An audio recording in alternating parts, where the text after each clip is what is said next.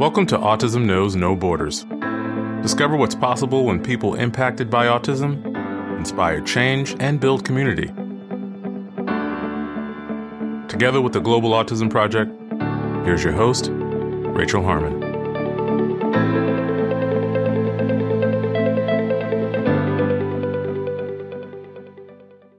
Hello, everyone. Our guest today is Maria Davis Pierre. Maria is a mother to an eight year old girl on the spectrum, a licensed mental health counselor, and the founder and CEO of Autism in Black Inc., an organization dedicated to raising autism awareness and reducing the stigma within the Black community. Maria is also a coach, speaker, advocate, and author. She's been featured in Forbes, The New York Times, and Counseling Today, and her book, The Self Care Affirmation Journal, was published in 2018. In today's conversation, Maria talks about the challenges of receiving her daughter's diagnosis and explains why she started Autism in Black. As a parent child interaction therapy intern, she describes how PCIT can benefit families who are dealing with behavioral challenges. We discuss how religion, misunderstanding of autism, and distrust of the healthcare system contribute to misdiagnosis we also discuss the lack of research on autism in the Black community and why this problem leads to culturally insensitive evaluations and treatment plans. Maria shares some of her experiences as a Black parent, including dealing with stress and being judged according to stereotypes. In this episode, discover what's possible when you start to examine your own biases. For more information about Maria and a link to the study she mentions, please visit our website, autismknowsnoborders.com. We appreciate your time. If you enjoy this podcast and you'd like to support our mission, please take just a few seconds to share it with one person who you think will find value in it too. You can also follow us on Instagram at Autism Podcast, join our Facebook group Autism Knows No Borders, and subscribe to our YouTube channel, Global Autism Project. And now I present you Maria Davis Pierre. Hello, Maria. Welcome to Autism Knows No Borders. Thank you for being here today. Hi, Rachel. Thank you for having me. I'm excited. We have a lot of topics to cover today, but first, could you briefly introduce yourself? Sure. So I am Maria Davis Pierre. I am a licensed mental health counselor in the state of Florida, and I am the CEO and founder of Autism in Black Inc. Our mission is to support Black parents who have a child who is autistic. And we do that through various means empowerment, consulting, special education advocacy. And then on the flip side, we also train organizations to be more culturally responsive to the uh, Black disability community. Great. And you also have a daughter on the spectrum, correct? I do. She is eight now. Okay. Tell us about her. What are some of her interests? What she's like? She loves to read. She's also very athletically inclined. I don't know where she gets that from. It's definitely not me or her father. so she plays tennis. She actually went to the US Open in 2019 with her tennis team. She plays soccer, she does bowling. So yeah, she's she's in a lot of sports. nice, lots of energy. Mm-hmm, mm-hmm. Does she receive any services related to her autism? In the school, she does. She gets speech therapy as well as OT. She is in a gen ed setting, but she does receive special education supports within that general education setting. Okay. So, when she was diagnosed, had you heard of autism before? Were you already in the field? Yes, I was already a therapist prior to having her. So, I was very well aware of autism and what it was. Around six months, I noticed a lot of sensory things within her that kind of was like, okay, she may be autistic. and I told my husband, and my husband was like, you know, diagnose your clients, leave my kid alone. so I did that. And then at 10 months, she actually regressed in her speech. So she started to actually forget words that she was previously saying. And at that point, I knew that she needed to, to go in for some evaluations. Mm-hmm.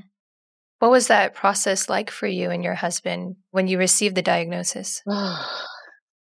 So the process of getting the diagnosis was extremely difficult. As you all know, I said I'm a therapist. My husband is actually a physician, he's an internist. So we are in the field, you know, this is what we do. And it was still a very tedious process. We started with our pediatrician who gave us a referral to a program that many may, uh, may be familiar with Early Steps. Before three is early steps, after three is child find. So you go to the early steps and you know you have all of the healthcare professionals evaluating your child on different developmental milestones. And they did that and they agreed that they thought she was autistic, but because she wasn't 3, they did not feel comfortable giving her the diagnosis. So they sent us to a developmental neurologist which is extremely hard to find. And we went to them. They gave us a lot of DNA testing. They did brain scans. They did all of this, you know, ruling out. And then he also agreed that she was autistic, but again, wanted to wait till she was three. Uh, by this time, I was just frustrated with the process because we know early intervention matters. And I wasn't going to wait a year and a half for them to just say, she's still autistic, you know? Mm-hmm. So I actually st- uh, sat in his office for a week. I told him I'll be here, you know, when you open up, and I'll be here when you leave, and we're going to get good and comfortable with each other.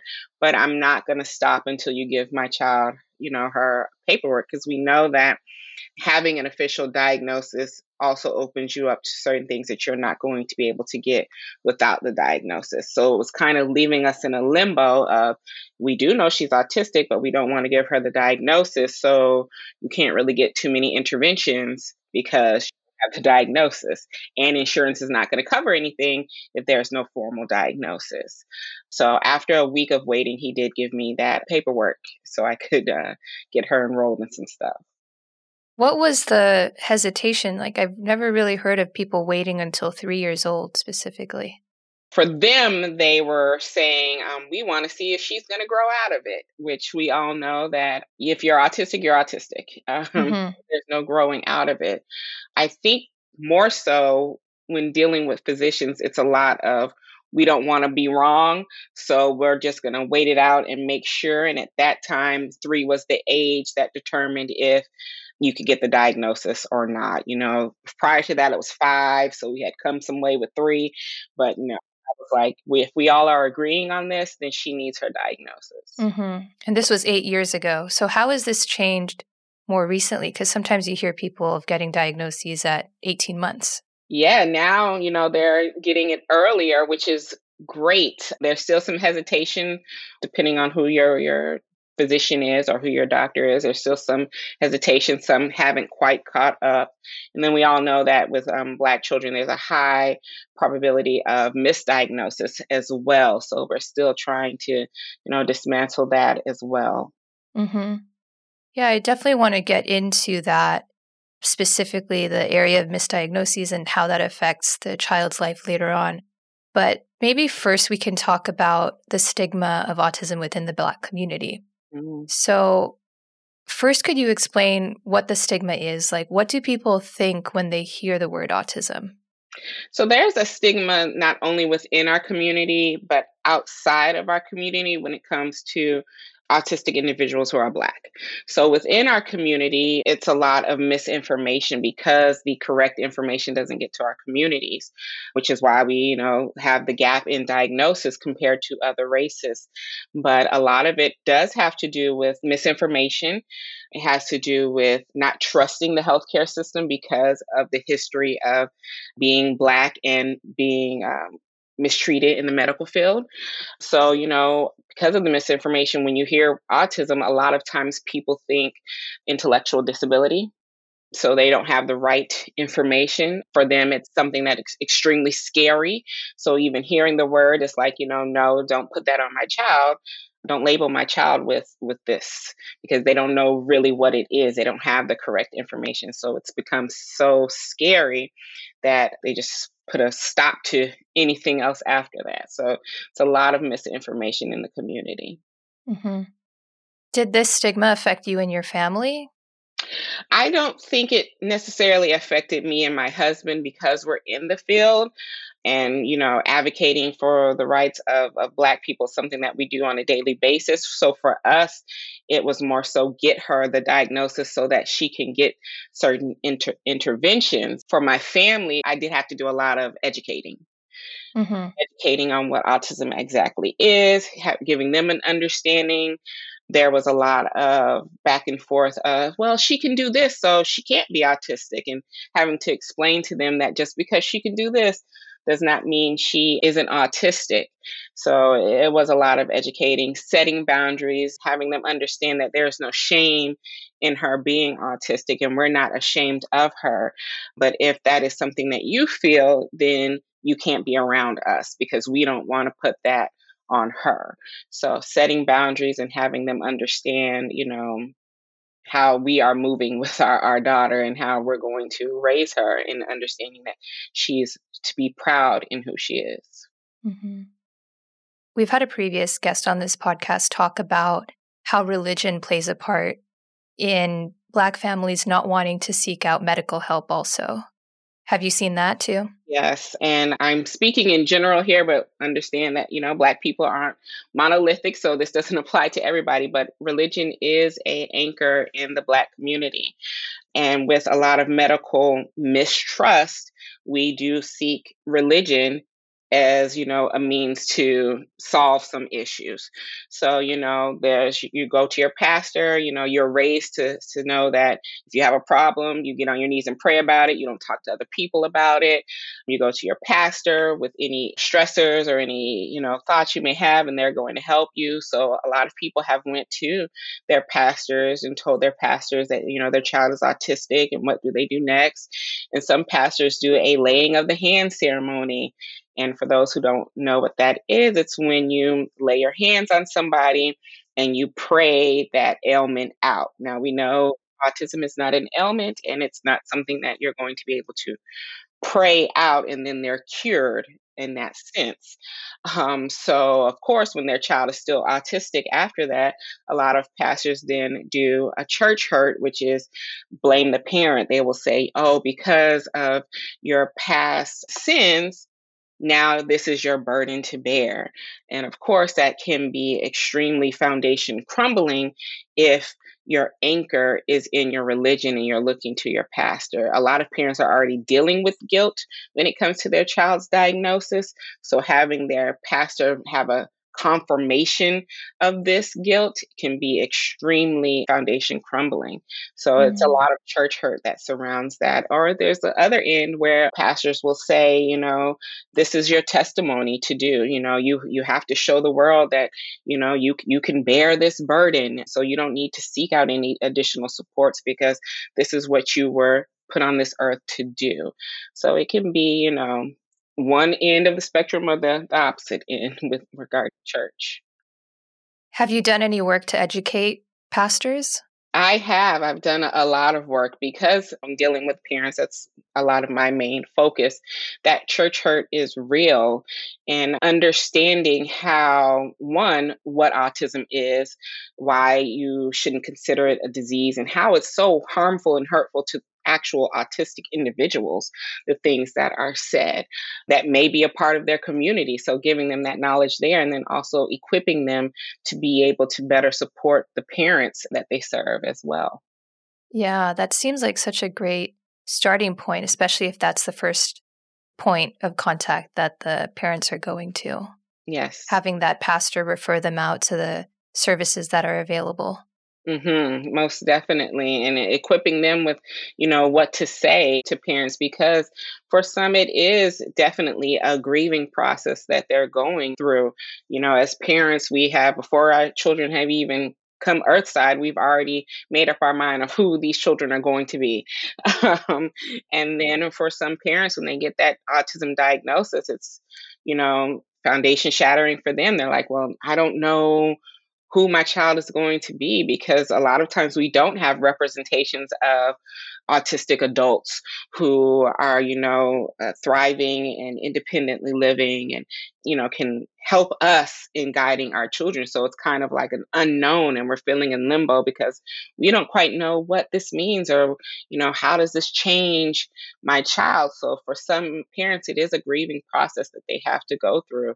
And of course, in the Black community, that first person that they may be going to is their pastor. So equipping them with how to handle that is, you know, crucial.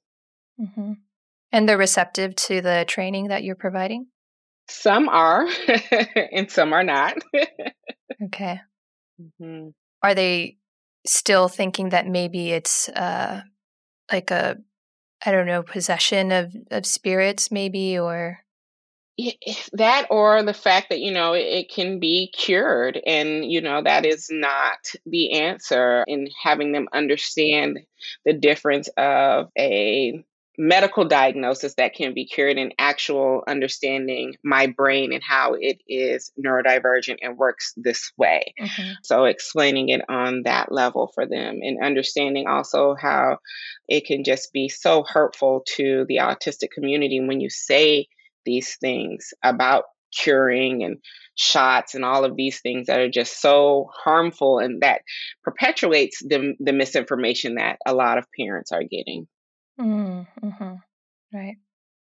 Okay, Maria, I want to circle back to something you said earlier about people not trusting the healthcare system. And you were actually featured in an article in Counseling Today from last May. And you talked about some Black families not being completely honest with healthcare professionals when talking about their children because they fear that their children will be taken away. Mm-hmm. Could you elaborate on what you meant by that? I surely can. We know that, you know, there's a long history of experimentation when it comes to Black community and medical community. So that leads to a level of mistrust. Also, the term social worker, you know, hearing social worker and having them come in your home are leaves up some or leads you to have some defenses because historically, Black people think of social workers as somebody coming in to take my child away from me. They're working with CPS. They're working with the people who are going to take my, my children away from me.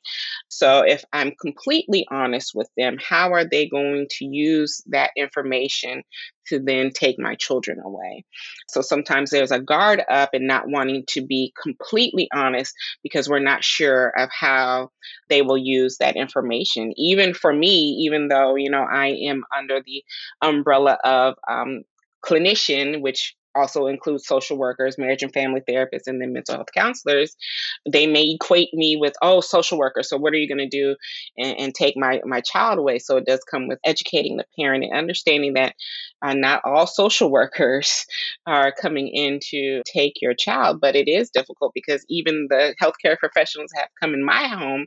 I've had the same defenses of, oh my goodness, how are you going to weaponize this information that I'm, I'm giving you? Because it's very well has happened to where the information has been weaponized against us.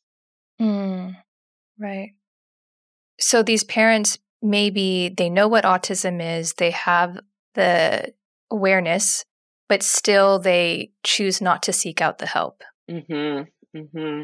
For fear. And, you know, it, it's a, a real fear, especially for Black parents, because we do know that with within working with CPS, there's a higher chance of our children being taken out of the home rather than having rehabilitation as far as doing what is necessary to keep our children in the home.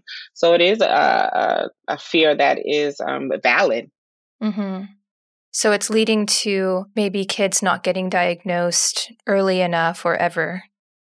Probably on the medical side of it, but we know that within the school system, if the school sees any deficits or, or gaps or you know developmental delays, that they will you know reach out to start the process within the school system. So on the medical side, yes, most definitely. And can you talk a little bit about what that looks like at school and how sometimes there could be a misdiagnosis of autism for like oppositional disorder. Is it oppositional defi Yes, ODD, oppositional uh, defiant disorder. So within the school, the school has 13 categories. They don't diagnose, they do categories uh, that they'll put your child in to receive special education services. And because of evaluator bias, because of the biases within the actual evaluations, people not having culturally responsive training, it is a higher chance of a Black child being placed in a behavior category, more likely, you know, that EBD category that will lead you to a self contained classroom that is just inappropriate on all levels. So there's a high rate of misdiagnosis when it comes to Black children, and they're more often diagnosed with any kind of behavioral disorder rather than autism. So your oppositional defiant, your ADHD, any of those rather than autism. Mm-hmm. So sometimes you'll see kids like a black kid and a white kid who are showing the same behavior, but then they're actually being treated and viewed differently from the teacher and from the school system very differently. And the APA actually did a study with incoming teachers on this exact thing. And they had, you know, students that they would look at just the emotions on their faces. So there was no talking to be done. It was just, I'm looking at your emotion and I'm going to say what emotion you're you're displaying. And by and far, Black students, especially Black boys, were seen as showing the uh, feeling of mad. that they're just mad, even though that was not the emotion that they were displaying. So, teacher bias is extremely real just off the basis of race alone. I could be looking at this white child doing something and I see it as, oh, okay, we just need to give them a little more resources. And I could be looking at this black child doing something and it's seen as uh, deviant, as aggressive, and puts them right on the trajectory for school to prison pipeline. Mm, mm-hmm. Right. When we could be giving them the resources that they need to actually succeed. Exactly. So, because of not having a good representation of how many Black people are actually diagnosed, then it doesn't show up in the research, and treatment plans tend to be written with a white centric lens. What are specifically the differences related to Black culture that make this need to fill the gap important? Like, why should we be looking to write assessments from a culturally sensitive perspective? Mm-hmm. So, um, there is such a gap because one, Black people may present differently than what is written in the textbook. The DSM mental health system most other systems are completely whitewashed. So the research has been done by old white men on white men. And if I'm not a white male and you haven't studied anything other than that, then of course I may display something completely different. We see it with females who are autistic. They don't have a lot of the characteristics that are shown in the DSM, which leads them to be highly misdiagnosed and underdiagnosed with eating disorders, anxiety, other things that they are misdiagnosed with. So the problem is within the systems. The systems are not studying Black autistic individuals. The research is not being done. There's a little research that has picked up, but it is not where it should be.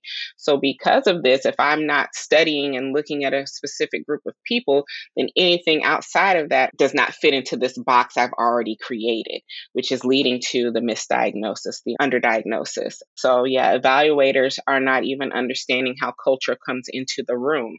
Mm-hmm. You know, we, we go to our trainings, we go to school, and we learn things, but we don't learn how culture impacts our actual assessments and evaluations and tools and interventions.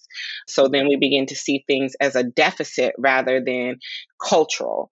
So if I'm coming in and I'm, um, I know um, a colleague was saying that, you know, if a child is coming in and they're repeating a song lyric to you because that's how they're communicating, then that is being seen as a deficit rather than, oh, they're trying to communicate with me.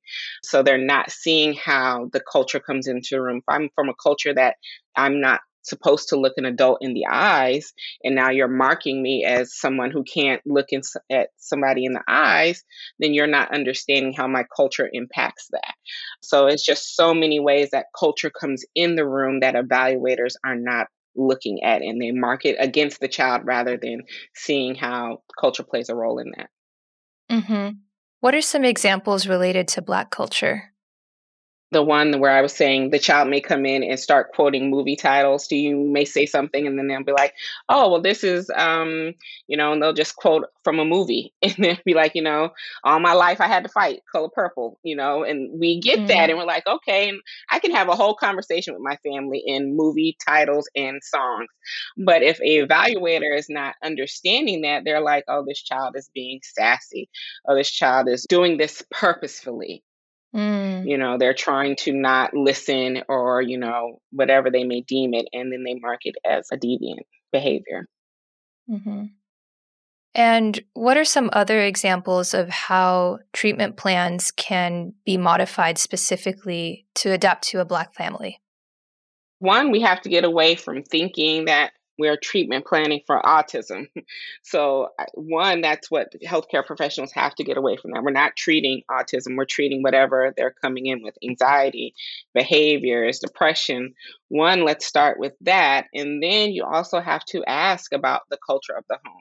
And that is one of my my top questions is, you know, are there any cultural traditions I should be aware of? Are there any cultural factors that I should be aware of that can you know, come into the room and hinder what we're doing here so that I can be aware of it and maneuver with that in my scope. A lot of people just come in and they're just, this are the treatment interventions that I know, and this is what we're doing. And when that doesn't fit, then it's oftentimes, oh, this person is resistant, this parent is resistant, rather than seeing that those treatment interventions didn't particularly fit with that individual. Mm-hmm. Yeah. That's so important to ask those questions to find out what's important to the family. Yes, most definitely. So, what would you say are some specific examples that make the Black parent experience different from that of other cultures? One is um, understanding that we may come from a multi generational home. So if I'm in my home and my mom is in my home or my grandmother is in my home, that they de- they're definitely influencing how I raise my child. And understanding that again, the mistrust and all of that stuff that I've talked about, those stigmas are coming into play. The religion is coming into play. So there is so much that is coming in into that room with you that you have to take into consideration. So if I know that there's a multi generational family unit that I'm dealing with, I'm understanding that there's a lot of information this parent is getting, and there may be a lot of information that I don't agree with that this parent is getting. But if I come from the approach of you have to do what I say and that's it, that is going to automatically leave this parent to feeling defensive instead of coming from a both and approach. Yes, you can pray. Yes, you can, you know, uh, go to church and speak with your pastor. And you can also do the interventions that I'm coming in here with. So it's a both and rather than an either or situation. Understanding that I'm more likely to listen to the people that I trust in my circle, which are more than likely my friends, family, and my religious supports, rather than the healthcare community. Um, so trying to take that away will lead me to be defensive also understanding that, that I may be struggling with my faith and knowing that I'm allowing you in here to come in with interventions for my child, but now is God going to see me as not believing or trusting in His will? So it may seem like I'm resistant, but in fact, I'm struggling with you coming in here and how it's now going to be deemed by God. So understanding that there's so many things that can be going on within that home, and you may not be even knowing because it's, of course, not seen with the naked eye. Hmm. Yeah, you know, Maria, just as you're explaining that, it makes me think about a family that I used to work with when I was living in Oakland, California. And we weren't getting the level of commitment that we were looking for from the family. Mm-hmm. And, you know, hearing what you're saying now, I'm thinking like maybe there was something deeper there that I wasn't seeing, that I wasn't aware of. Mm-hmm. And it's sometimes as a clinician, it's really easy. I know we try not to do it, but it's so easy to judge and yes. be like, well, this parent doesn't care. Yes. This parent doesn't care about us coming in and we're trying to help them. They're not even meeting us halfway. but maybe there's more that we can be doing because we're the ones stepping into their home, into their culture. Exactly. If I'm trying to decide between having to pay my bills and, and be present for the two or three jobs that I may be working, or knowing that I can't get off for every therapy appointment. But I would love to be there. But if I have to choose between rent and eating versus being at a therapy appointment, I'm going to choose rent and providing food for my family. Mm-hmm. And a lot of times, you know, individuals aren't taking that into consideration that this parent is just doing the best that they can do with what they're given. Yeah. And even if they can make it to therapy, maybe their mind is elsewhere mm-hmm. and they can't fully be there. Exactly. Exactly. Yeah. Those are great points, I think, that people can be reminded of. Mm-hmm. So, Maria, you published a book in 2018 titled Self Care Affirmation Journal 52 Self Care Affirmations to Reconnect with Yourself and Develop a Healthy Mindset. So it kind of ties into we're, we're just talking about parents maybe feeling burnt out from juggling too many things. And self care is important, you know, for mm-hmm. all parents of children, especially those with special needs. So, how do stress and burnout impact the Black community differently? Oh, wow. This is a great question. One I love to get. It impacts us differently because as a community, we are not allowed to be tired. We're not we're not allowed that. We're not afforded that. We we're not given the grace. We're constantly told pull yourself up by your bootstraps and work through it, push through it. You know, there's the strong black woman, you know, that we have to be all the time. You know, we have to continue to move forward regardless of what's happening. And of course, we know that we may be under a lot of stress because one, being black in America is just difficult in itself and navigating that. And then all of the other things and stresses that we may be dealing with. So, of course, burnout and uh, stress are impacting us at a, a, different level, at a greater level, because we constantly are not afforded that grace to be able to deal with stressors before it gets to the point of burnout. And then when you add in the fact that you may be raising a disabled child or you may be a caregiver for somebody else, we are constantly trying to push through that and be the best that we can be and not allowing our own selves that that grace, of course, you know. And then it leads to medical then issues, which are greatly impacting the, the black community. You know, there's hypertension, there's heart, cardiac issues, you know, so all of that that we're dealing with and then we're still pushing ourselves to push through it mm-hmm. um, rather than asking for help because you know if you ask for help then you're not a strong black woman instead of giving us the grace to say no being a strong black woman is actually asking for help and knowing that i don't have to do it all mm-hmm. How do you and your husband practice self-care so I am still working on being able to practice what I preach a lot of times. But my husband is very helpful with that. He will definitely make me get away.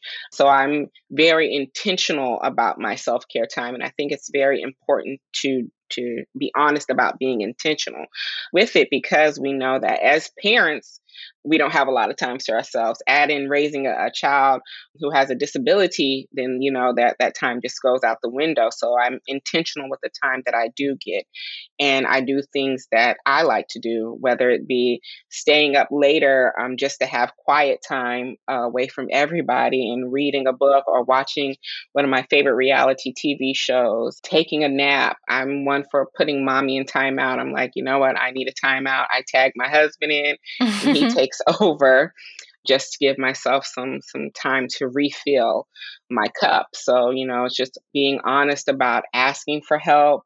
You know, I rely on my support system to vent to, to come and help when I need it. And then I, I do things that I enjoy doing. I know that social media has kind of given us a, a look of how self care looks, you know, on the beach with a drink. Um, and while that is great self care and a form of self care, the self care that I promote is mental health self care. We have to take care of the mental health. We have to set boundaries with people. So I, I have firm boundaries with any anybody who interacts with me because that's how I keep my self care. You know, no is complete sentence for me. I'm not going to put more on my plate than I can handle, and I don't have to offer you a reason as to why I'm saying no. It's just no, and that's it. So understanding that, I'm being careful about who I let into my circle because I'm intentional about what I'm cultivating in my home. So those are the type of boundaries that I'm setting to make sure that I'm also implementing that self care. Yeah, so important. Especially in this kind of work that you're in with advocacy work, it can be draining. Yes. And it can sometimes, I imagine, feel like, you know, there's just always so much more to do, so much more to achieve and, and get done. So let's talk about Autism in Black. How did you start that? Where did the idea come about? So the idea came about because there were care professionals coming into my home that one were not taking my culture into consideration and two were not caring about what I may be enduring as a parent. So they didn't check in with me. They didn't see how I was doing. They didn't see if any of the interventions were working, um, even though I'm with the child the most out of everybody. So I saw that this was a norm. So it was, you know, I'm going to create something that's for us specifically because if I type in autism community uh, organizations, I'm looking at all these websites and nobody looks like me. And we know how that can feel when I'm in a room with individuals who don't look like me and don't experience what I experience because being Black in America is completely different. People are not going to see autism when they look at my child they see a black little girl so having to have that fine line of raising my child as a black child in america who also is disabled is adding in those intersections that are completely different so i created a organization that definitely caters to that caters to the needs of all things black parents raising autistic children mm-hmm. and you also have a podcast. Yes, the Autism in Black podcast. I try to get the information out there as many ways as possible. And, you know, the podcast is, is doing extremely well. Um, people are listening. Yeah, yeah, it's great. It's just such an important step in trying to break that stigma within mm-hmm. the community. Yes. To give out that information, make it easily accessible for people. Yes, I try to get to the get the information out as many ways as possible and having, you know, guests that we wouldn't normally encounter that are going to let us know insider things that are going on that better equip us to handle and navigate those systems. Mm-hmm. Great. So we actually have a couple of listener questions for you from our audience. Sure. This first one is from Jameel Owens of The Awesome Show, who was actually a guest on our podcast last year. And he wants to know Are we leaving too much responsibility on the table for police officers versus parents regarding police? Um, is he saying in the sense of preparing them for interactions?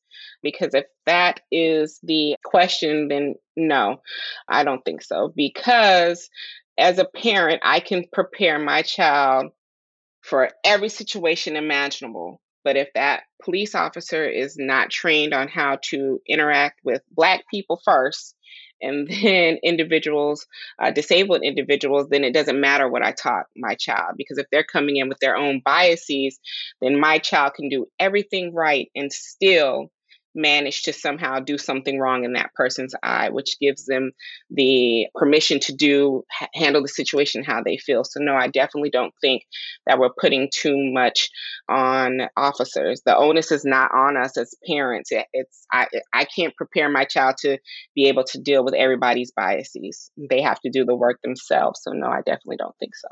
Yeah.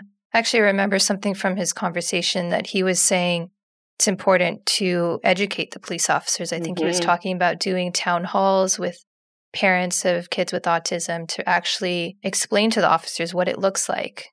Exactly. And what maybe to look out for, whether it's a bracelet or like a card in their pocket, if they're maybe avoiding eyes and maybe exhibiting like a tantrum that it's not exactly defiant behavior.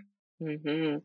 And and I think for the police, it's one interacting with Black people first because we're often not afforded the time to even show a bracelet or a card because they're first dealing with this is a black person in front of me and now i'm going to handle the situation as how I see fit. So, one, they have to really be trained on how to deal with Black people first before we get through any of the other intersections, because we know that that is one that causes the most harm. My child is not going to be able to get to anything of divulging any of her personal information if all they're seeing before them is this black this black little girl who is potentially a menace and going to harm me. So we first have to train them on dealing with Black people and then those intersections. Yes, I'm all for training police officers, but they have to want it and they have to listen as well. Are you having conversations with your daughter about safety with police officers? We do have conversations in general with all of our children. I think that's one of the, the things with, with being Black is that our children aren't afforded that opportunity to be too young, right? Mm. Because we know that studies have shown at age two, Black boys are now seen as aggressors by teachers rather than, you know, just little Black boys. And this starts at two. So we're not afforded that. It is is our child too young a lot of times because we know that this is happening younger and younger every day and it leaves black parents on a fine line of preparing my child for the reality of what society is or letting them enjoy childhood. So it's a constant fine line that we're battling to try to prepare them for what is to come, but also not wanting to dim that light in them on how harsh society is when it comes to being Black in America.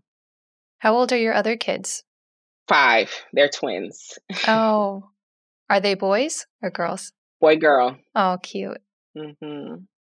What is that like for you as a parent having those conversations? It's a struggle and I and I'm always completely honest it's a conversation that is evolving every day for us because we don't know quite what to say a lot of times.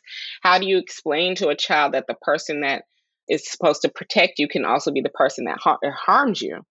you know, especially when you're taught about community helpers in the school and they see the police and they're like, you know, they're supposed to be a community helper, but understanding that it is a real fear for us as a people because we don't know how the situation can go. I know as a now 37 year old black woman that it would be very difficult for me to call the police, especially if I had to call the police on someone who was white, because I would be fearful of how that interaction would go. I'm fearful of being pulled over by the police and what that means. So trying to explain that on my children's level of the community health helper can also be the person that harms you is a difficult conversation to have. Do you think they understand? No, I do not think they understand on the type of level, of course, we're looking for them to understand on, which is why our conversations aren't probably as vast as some other parents are having with their children. So yeah, I don't I don't think they truly understand on that level. Having a conversation with them on that magnitude about you know, really racism is is difficult to have with five year olds and and an eight year old who is autistic and has some comprehension issues. Yeah, yeah, I get that. Mm-hmm. Okay, Maria, our second listener question is from Griffin Autism. He wants to know what stereotypes have you come across that are a false representation of an autistic Black individual? Oh, let's see. Um, I could talk about stereotypes I've come across as a, a black parent. As far as autistic black individuals, I'll I'll let them have that because I'm not autistic, so I don't like to speak on something that you know is not that doesn't pertain to me. But as a Black parent, I definitely have the biases of going into some place and they automatically assume I'm I'm angry and I haven't mm-hmm. said anything. They're just looking at my face and think I'm angry. Again, that like the study I was telling you about about the teacher study that's also been done on adults as well, and it's the same results. I've been said that I am looking for a check. That's why I want to get my child diagnosed. And I always say this if there is a check to be had, I do want it because raising children is very expensive, but I'm not looking to diagnose my child for a check. That conversation just is one that gets me every time. Um, I've been asked if I have a husband. I've been asked if all of my children have the same father. These are the biases that we we deal with every day I have to lead with my resume to just to let people know that I do do this work and I have a response that probably better than a lot of what you are you all are offering. Um, but even if I didn't have the education that I do have, I'm still the expert in my child, so you should trust that. So there's all, always leading with you know what I'm capable of doing just because you are already underestimating me because I'm a Black woman. So, yeah, those are a lot of the biases that I've had to deal with. And I know um, from talking to a lot of the autistic individuals that I interact with that they've had to deal with a lot of the same biases as well. And then even more on top of that because of being disabled. Mm-hmm. Yeah. Have you had a conversation with your daughter about her disability? We have, but again, I think there is, you know, there the comprehension issue of understanding truly what that is. But it is a conversation that ever evolves with her. And, you know, there's no shame in saying the word autism or autistic in our household. So she hears it all the time. Of course, you know, being autism in black. so she's very well aware of it, but understanding it on the depth and the knowledge what I know, I I don't think so. But again, she very well could understand a lot more than what she is telling me as well. So there's always that. So that's always why I include her in the conversations, regardless, because she definitely can understand and, and you know, and I don't know. Yeah.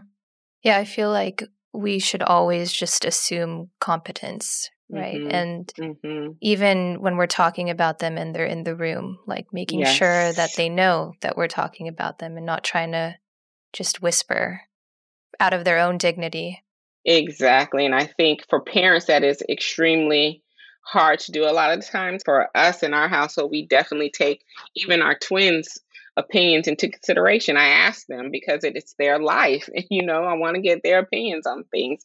And that is so out of the norm, especially in the Black community, that, you know, you're sitting there asking them their opinions on, on what you, the decisions you're going to make. And I'm like, yeah, because, you know, children are to be seen and not heard. And, you know, they don't have opinions. I'm like, they're people as well. So definitely and talking to them, you know, getting their opinions and, you know, just hearing them out. So that's something that we we always do and cultivate in, in our household. Hmm. That's great. Okay, Maria, I'd like to talk about the type of therapy that you provide. Mm-hmm. Could you explain what parent child interaction therapy or PCIT is? Yes, and I'm probably not going to explain it in the actual correct definition or a, a handbook. That's okay. Elevator pitch is fine. what it mainly is is, is helping a, a, parent work through certain behaviors their child may be having and working through them differently. So it's a type of therapy that the parent comes in for, and you go through a set of protocols that are going to change the way that they look at the child, change the way that they talk with the child, and helping setting boundaries with the child. So we're doing this, we're getting away from a lot of that old thinking of, you know, how we discipline our children and introducing new interventions. So having conversations with them, making sure that we're talking to them in a way that is not negative or dismissive, which sometimes we do and we don't even know we're doing. So cultivating that relationship of trust with them, making sure we're, we're having time with the children every day. Again, cultivating that trust with them to help build the relationship to then change the behaviors that the child may be doing just because again the the interaction that they have with the parent and realizing how as parents sometimes that how we act then leads the child to have a reaction to to that. Mm-hmm.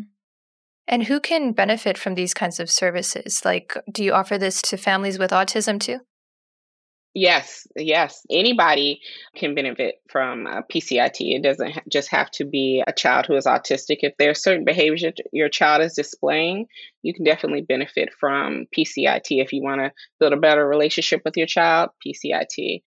Mm-hmm. So there's the the age range that it is good for, which I think is like up to eight or nine or ten. But I think they're doing studies on how to to do it with older individuals as well. Okay. And it is evidence based, correct? Yes. Yes, it is.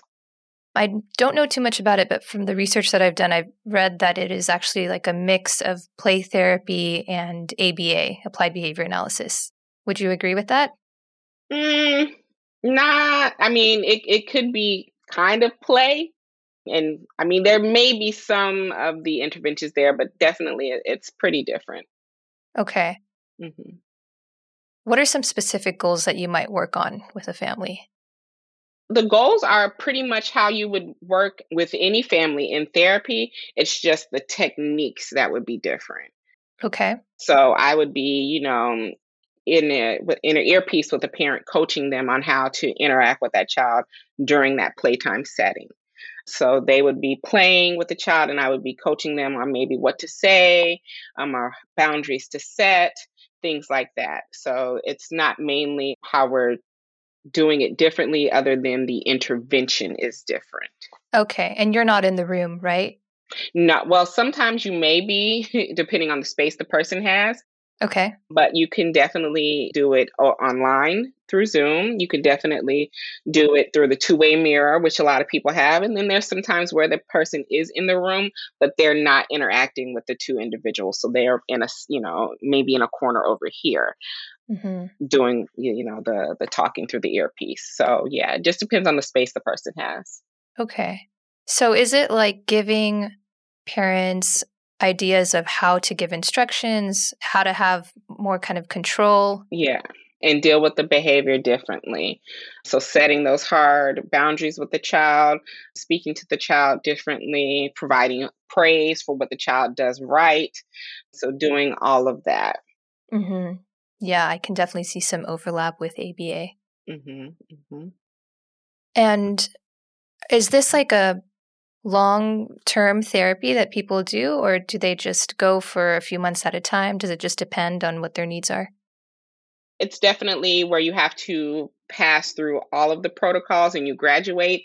I wouldn't necessarily say long term because once you master your levels and you go to the next level, and then once you've mastered that level, then you are complete and you have um, the skill set to show that you don't need the therapy anymore. So you have to show, I don't want to give too much away for parents because then they'll go in and try to master it on the first day.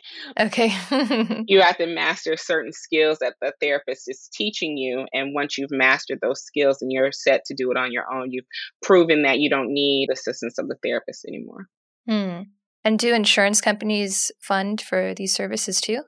I am not quite sure because I don't take insurance at all. So I'm not sure about that. Okay, got it. This is really interesting. Has this kind of therapy been around for a while?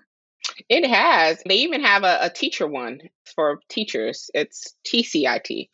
Okay. So it has been around. I know a lot of my colleagues have been trained for a long time in it. So, yeah. Did you get your degree in PCIT or how does the training go?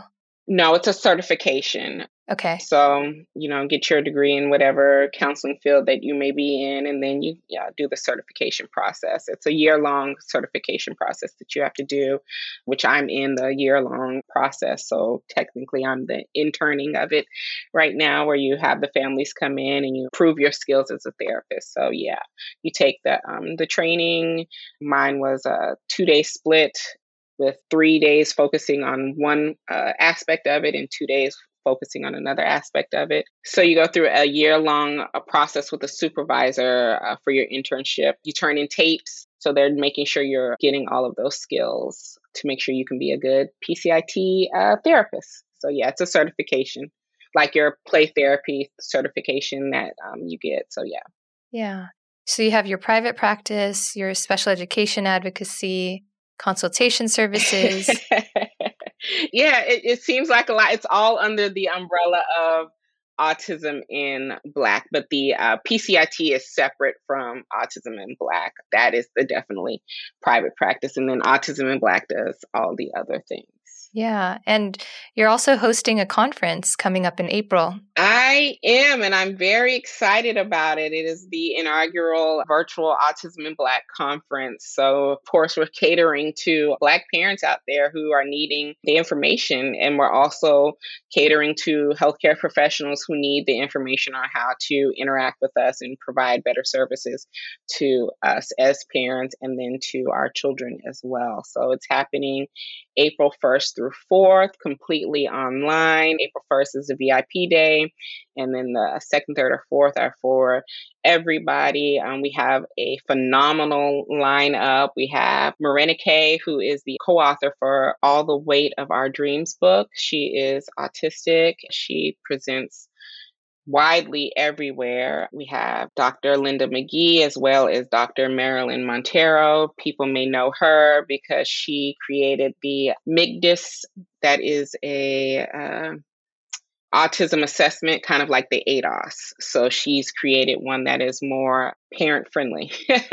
oh, great. Yeah. And then we have Dr. Ann Louise Lockhart, who specializes in so much, and she's going to be talking about emotional regulation. We have a play therapist there. We, I mean, we have so many people that are going to be talking about such great things. So I'm very excited.